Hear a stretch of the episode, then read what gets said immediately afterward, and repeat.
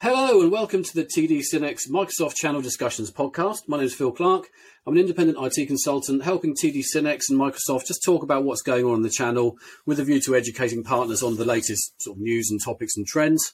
Um, and I'm joined by various people across the industry talking about their specific field of expertise. Today, I am talking to Chad Cracknell from Microsoft. Hi, Chad. How are you doing? I'm good, Phil. How are you? I'm all right, thanks, mate. Now, I uh, used to work with Chad for quite a long time, so uh, I know him very well. Um, and we've had a few laughs before the start of this uh, podcast. But I think for those of you people who don't know you, Chad, do you want to just give a little bit of introduction of your background and how you got to Microsoft, et cetera? Yeah, thanks, Phil. So, yeah, I've been with Microsoft now for just over twelve months, actually. Uh, time has flown by. Prior to Microsoft, I was with I B M. I was with I B M for a long time. Um, twenty-one years, uh, majority of that working with clients in financial services.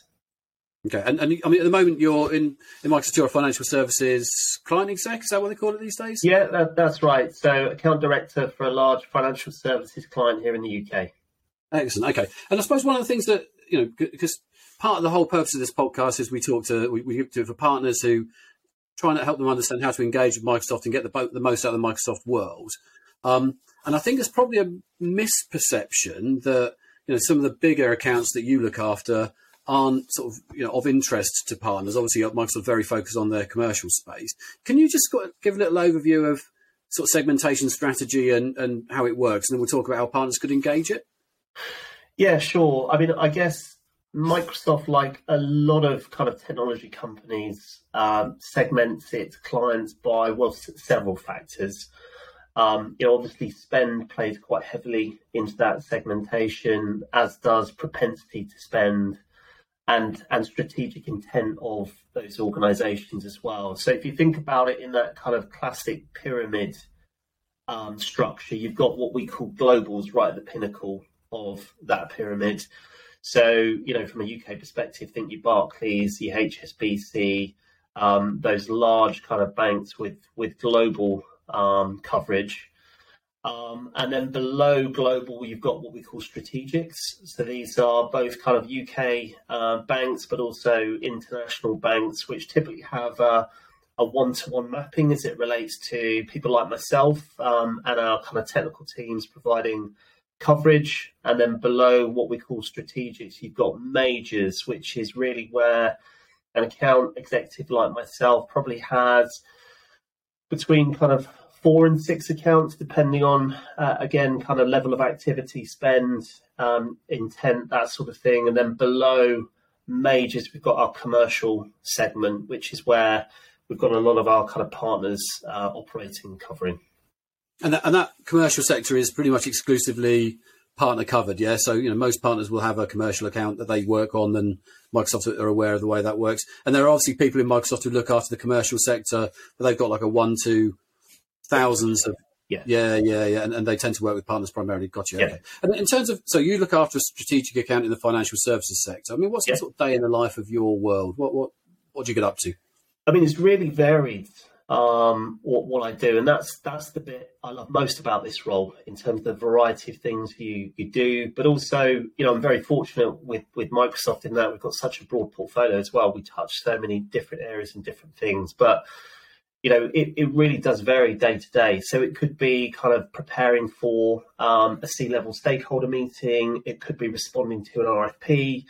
Um, it could be business development activity across the various kind of service lines uh, we offer as Microsoft. It could be supporting uh, a client issue. It could be driving a lot of kind of our accessibility agenda and upskilling our clients and, and that sort of thing. So it's a whole variety of activities I do day to day. And, and like you say, I mean, it's a, it's a big old lump, Microsoft. There's a, there's a lot of it. I mean, tip, on a typical account like yours, and obviously it's going to vary based on what's going on. I mean, how many people from Microsoft are involved in In a, in a strategic account such as yours? Um, I'd, I'd say across the different solution areas and different um, teams I work with on my particular customer, we've probably got about twenty people aligned, both in kind of, you know, some sort of uh, dedicated or, or shared capacity. So a big team. Mm. Um, and actually, it's a big part of what I do actually is, is orchestrate uh, across that team to make sure we approach our clients um, in a kind of coordinated Um, structure, and we've referred to that in Microsoft as, as a one Microsoft approach. So how do we approach the client in the right way, kind of making sure we're considerate of their needs, their requirements, their aspirations, and we as a team kind of are are organized in the way we go to market with that customer. And I can imagine those Microsoft internal guys are are you know a combination of sort of specialists in their field and sort of not generous as such, but you know people who look after an overall product area, and then you, you drill into a specific technology depending on what the customer's after. Yeah, that's right. Yeah, that's right. You know, we have kind of a variety of, of specialists, a variety of kind of support teams, a variety of kind of engineering resources, and then, again, it's just how we kind of orchestrate that to to bring the best to our the customers we work with. Yeah. Okay. And and so so you know, obviously that's a big old team, you know, looking after your your customers specifically, and you know that's replicated across multiple accounts.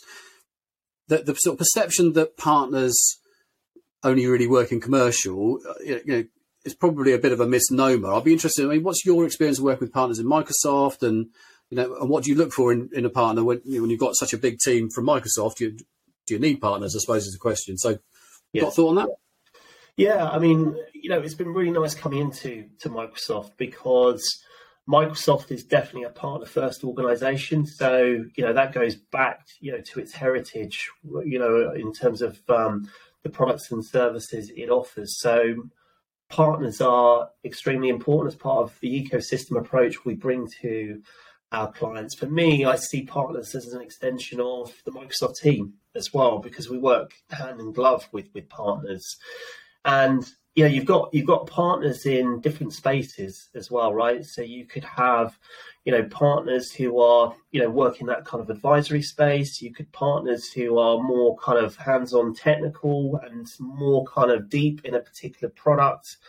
Um, or you could have partners who are aligned to a, a particular client in an industry, right? And so, you know, again, the orchestration of those partners is really important. But I, I guess I typically kind of think of partners in three ways, really. And you know, the first is, you know, how can clients support me get deep in a particular product or, or solution area? So having that kind of depth of understanding of a product or solution is is really important, and also being able to kind of leverage kind of experience as it relates to both the sales cycle of a particular product, but also the implementation of a product to both accelerate uh, the sale of, of those those particular products and solutions, but also to accelerate time to value for customers is, is really important. So that would be the first area I, I would look for.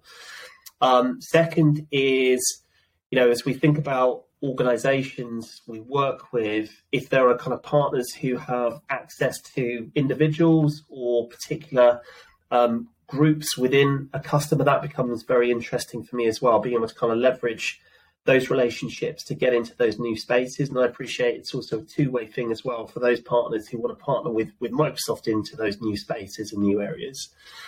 And then the third thing, you know, given the importance of, of Azure to Microsoft, it's those I S V partners who build their solutions natively on top of, of Azure and offer their services through Marketplace. That becomes very interesting. Uh, both for the organizations we work with in terms of their ability to consume kind of standard cloud-based services uh, like Azure, but also for myself as an, an account lead, um, having something on, on Marketplace, which is what we call M A C eligible. So those organizations who have signed up to a Microsoft Azure consumption commitment, being able to decrement that M A C against those third-party services becomes very interesting as well. Yeah, it's, it's interesting because that whole Azure Marketplace thing effectively gives you infinite scale, doesn't it? Because you know, Azure is a platform, and people, you know, partners, I S V partners can build their stuff on Azure, and, and if you get the benefit of that, then it's definitely in your interest to work with those sorts of partners. And, and I, can, I mean, you know, that, there's, there's thousands of those on there. I don't know if you know the actual number, but I mean, it's, it's a big. As, as I understand it, about thirty thousand um, services are available on, on Marketplace, and it's grown massively as well. Yeah. So, you know, it offers organizations a lot of kind of procurement benefit as they look to kind of standardize agreements and platforms. And, you know, if you think about kind of the, the, the niche I S Vs, rather than kind of having to contract individually with those kind of niche I S Vs, being able to kind of use the, the standardized benefits that, that comes from Marketplace is a real advantage um, to organizations. Mm, okay. And so I suppose, obvious question then, if, if you were any old partner, and I can imagine you get quite a few of these calls every day, yeah, you know, someone trying to approach you to get into your particular sort of big brand financial services organisation. I mean, how do you filter them? What what are you looking for? I mean, it sounds like you're pretty clear on the sort of partners you're after. You know, how how well should a partner engage you, and you know, on what in what conditions? I suppose is, is what I'm trying to work out.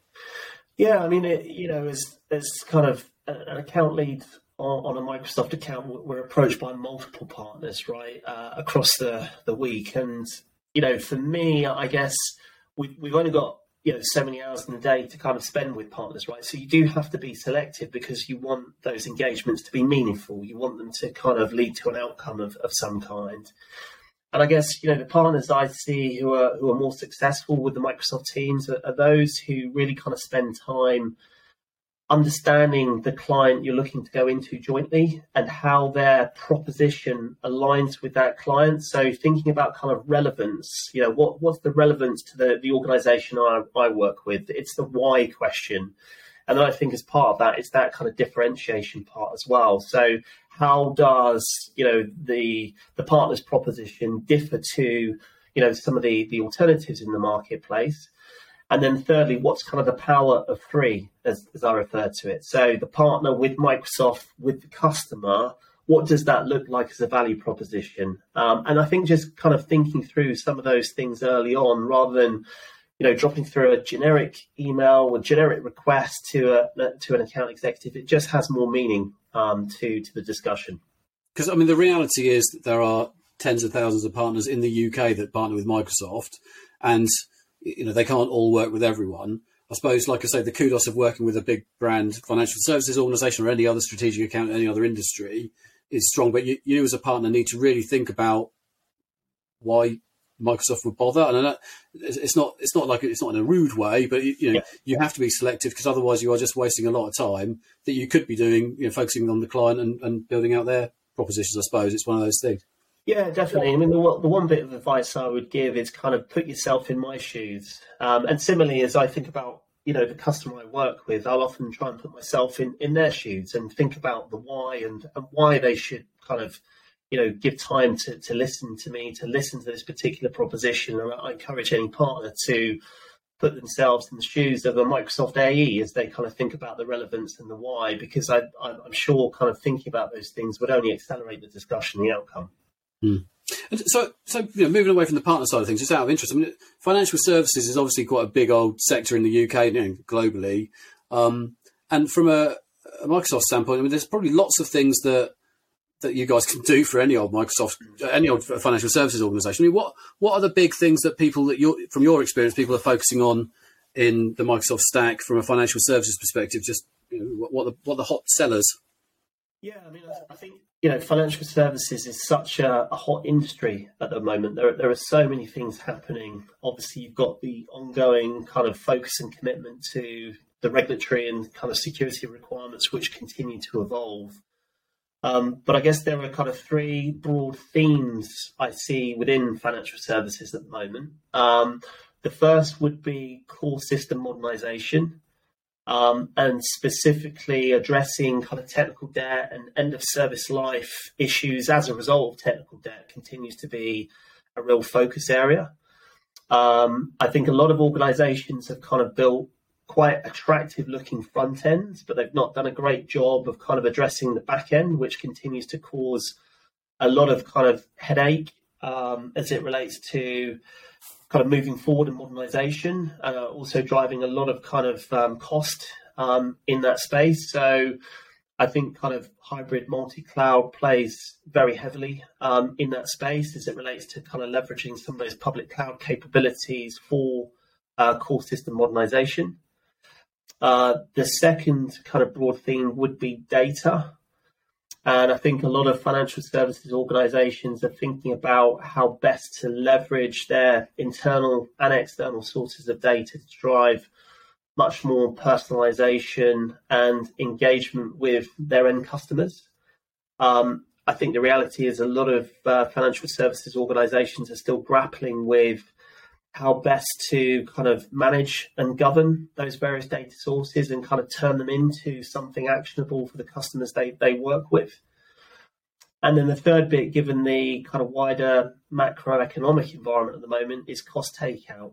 And I think, you know, that classic thing of, of doing more with less, um, driving kind of um, optimization through the various channels you work with, that's um, continuing to shift a lot to digital. Um, but it also brings in things like process simplification, automation of kind of a lot of the manual tasks, um, and, you know, leveraging kind of, you know, the flexibility of, of cloud technologies plays heavily into that space as well. So, you know, across those three things, I feel incredibly fortunate as, as a Microsoft employee, given the capabilities we have within our kind of end-to-end Microsoft proposition um, to support clients on that journey. And I think it's interesting that, that we're probably, what, fifteen years into the cloud journey now?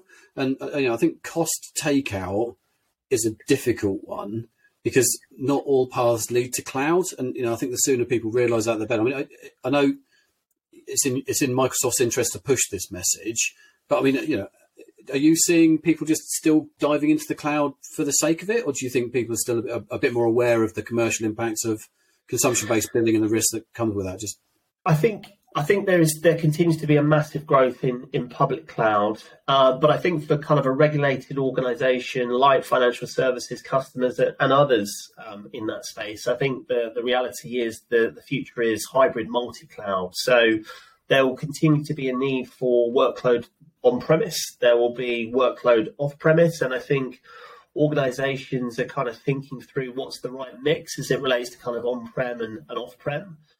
Um, and I think, again, you know, Microsoft and its capabilities are are definitely aligned to that hybrid multi-cloud space. A lot of what we do actually is both kind of in the on-prem space. So a lot of our, you know, heritage is supporting customers in the data center. Um, you know, similarly, a lot of our investment is going into how we support clients adopt uh, multi-cloud, whether it be Azure, but also A W S and, and Google as well, and how to kind of bring that together into kind of, you know, a single pane of glass as that utopia world, but also kind of considering the on-prem footprint as well. And so I think, you know, Microsoft is, is balanced there. Organizations kind of want to work in that in that hybrid multi-cloud way, and I think is, you know, really well positioned to support clients on that journey. And I think, I mean, the other thing about Microsoft that I'm massively impressed about, and you know, I'm not a paid employee of Microsoft, so I can say what I want. I mean, to a large extent, a lot of the acquisitions they've made historically, or you know, recently, sorry, have been quite shrewd in, in, in that they take themselves away branding-wise from just the pure infrastructure layer. So, you know, the, the A W S versus Azure versus G C P debate, you know, they're probably all heading off in subtly different directions. And, you know, as, again, I'm sort of putting words in your mouth to a large extent, but Azure's sort of the generalist, A W S is for techies, and Google's a bit more sort of data, you know, the search-related stuff. That's in my simple world, yeah? yeah. Um, but Microsoft have done a really clever thing that, that some of the products and services they've either acquired or are partnering with give a really interesting flavour to the way you can take the proposition. So, you know, things like Nuance mm-hmm. you know, around customer experience. I mean, are you seeing a lot of pull from some of those newer, you know, the acquisitions or partnerships they've built out? Yeah, definitely. I mean, I think, you know, the reality is Microsoft is is on a journey to become much more deep in industry. And so I think, you know, to your point, I think acquisitions are becoming much more targeted around industry to kind of support that industry depth. Nuance is, is a great example. Um, and for me in, in financial services, it's a great acquisition as well, because it really kind of opens up that kind of voice and contact, spe- contact center and A I space uh, really nicely. And I think you'll continue to see kind of Microsoft making quite targeted acquisitions which support that kind of industry depth message. And specifically in financial services, the alignment with our cloud for financial services as well. So the Microsoft Cloud for Financial Services, Um, there's that kind of strong alignment there, which only continues to um, deepen our engagement with uh, with financial services organisations. And I suppose, you know, obviously very topical at the moment is ChatGPT and where that's all going. I think, you know, lots of press, LinkedIn, you know, on the B B C, all sorts of things, you know, they're going nuts for ChatGPT. It's, you know, in my view, it it's a bit beyond a gimmick. It's actually pretty shrewd by Microsoft to get uh, an, effectively an exclusive early March on ChatGPT as a product. Uh, I mean, are you starting to see anything filter through to your sales messages or any of that sort of stuff yet? I'm not allowed to pre-announce anything, but just out of interest. Yeah, I mean, it, it's it's hugely exciting. When I when I saw that kind of investment coming through, I'd, I'd obviously kind of seen on, on LinkedIn and other kind of channels that there appeared to be kind of some some interest, and obviously kind of seeing it formalized in that investment is fantastic because, I mean, I, I've kind of experimented with Chat G P T, and it's just hugely, it's so powerful. It's it's it's kind of exciting and scary, kind of all in one. And I think for an organization like Microsoft to kind of, um, you know, make a, a start on trying to kind of bring that capability to the enterprise through kind of availability on, on Azure and some of the kind of the A I services we look to offer uh, clients is really exciting, because I think there are so many use cases it could apply to. And, you know, I, I think for organizations, it's just key that, you know, the consumption of those services are done in a kind of a secure and controlled way, which I think is what uh, Microsoft can bring through that investment. So, yeah, hugely exciting. Yeah, and I actually think having the Microsoft brand associated with it is a really good thing, because there's quite, in my view, there'll be quite a lot of concerns around uh, ethical bias and, you know, some of the data quality, the, the process of ingesting content to make it a, a valid output from something like ChatGPT is, is really key. And, and if Microsoft's governance and control over that process can give it better quality, I think that'd be really interesting. I mean, you know, on, without breaking any confidences, are you aware of any clients in the U K, including your own, who are actively sort of looking at this sort of technology yet, or is it still a bit futuristic? No, no, we, we have clients who are actively looking at this at the moment. Um, in in fact, there's there's a, a large telco, as as I understand it, who are already kind of looking at the Um, the use of, of Chat G P T to support kind of uh, transcription of, of calls in, into text, right, and kind of pulling out kind of sentiment and and and voice uh, through those different interactions. So we, we've got a lot of kind of client interest um, in the the use of this technology. Um, and I think we'll see a couple of um, use cases or reference coming out fairly soon. So definitely, definitely um, a lot of interest in this space. Can't, can't come quick enough, in my view. A lot of the telco chatbot functionality is absolutely appalling. So, you know, if anyone can fix those sort of problems, uh, well-known mobile phone providers, oh, don't start me on that. That's that's a whole different world. So I suppose, yeah, I mean, like I say, there's there's a lot going on in Microsoft. Yeah. The question: how do you keep up with it all? Because, you know, I, I cover this as a bit of a job, and I, I struggle. Yeah. I mean. D- Yeah. What's the sort of communication within Microsoft like? Do you get product updates every second? What's this, what's going on? Yeah, I mean, it's it's a great question. And, um, you know, we we get a lot of kind of, um, you know, internal communications around, you know, different announcements. Uh, you know, what I what I found from kind of a, a previous in, employer is it's it's a continuous kind of drumbeat of, of messaging, right? And we've got some great kind of collaboration tools to support engagement and, and messaging coming through. So it's both kind of what what Microsoft makes available through those channels, but also this is a huge kind of interest of mine. So, you know, kind of being proactive in just kind of keeping close to technology and financial services and kind of new developments is something I enjoy and, and helps me in the role. So yeah, the combination of those two things is what I'd say. So basically you're a massive geek. Secretly, between you and yeah. me. Yeah, okay. Well, no, everyone knows now, so that, that's all fine. Well, look, Chad, I, I appreciate, you know, you're a busy bloke, and it's really kind of you to take some time out to talk to us. I think from, from a, a partner's education perspective, you, you know, it sounds like, if I'm sort of summarising, Microsoft is up for working with partners in the bigger accounts, but you've got to really understand your relevance and your messaging and, and why you'd go down that route. Um, and, and if you can get that right, then, you know, working with the likes of Microsoft in the bigger accounts is absolutely the right thing to do, and you guys are keen to engage it. Is that a fair summary? Absolutely fair. Absolutely fair. Yeah, Microsoft is is a partner-first organisation. Partners play a huge role in, in what I do and are hugely important to our go-forward plans as well. So, no, good summary. Yeah, perfect. All right, thanks, mate. Well, so for anyone listening on podcast, um, if you want to get in touch with Chad directly via LinkedIn, it's Chad Cracknell, C R A C K N E L L. Um, or by all means, get in touch with me via LinkedIn, and I'll, I'll follow up on this. Or please do get in touch with, with Tech Data or T D Synnex. Uh, they're very keen to listen to uh, feedback on these sorts of podcasts or any ideas on the sort of things we cover in the future podcasts. And to get in touch with T D Synnex, the, the email address is c s p dot u k That's T D Synnex dot com, and that'll go straight through to the Microsoft business unit, and they'll look after that for you. But in the meantime, Chad, it's been, as ever, lovely to see you again, mate. I haven't seen you for a while. So um, hopefully bump into you shortly. Will do. Thank you, Phil. Thanks a lot.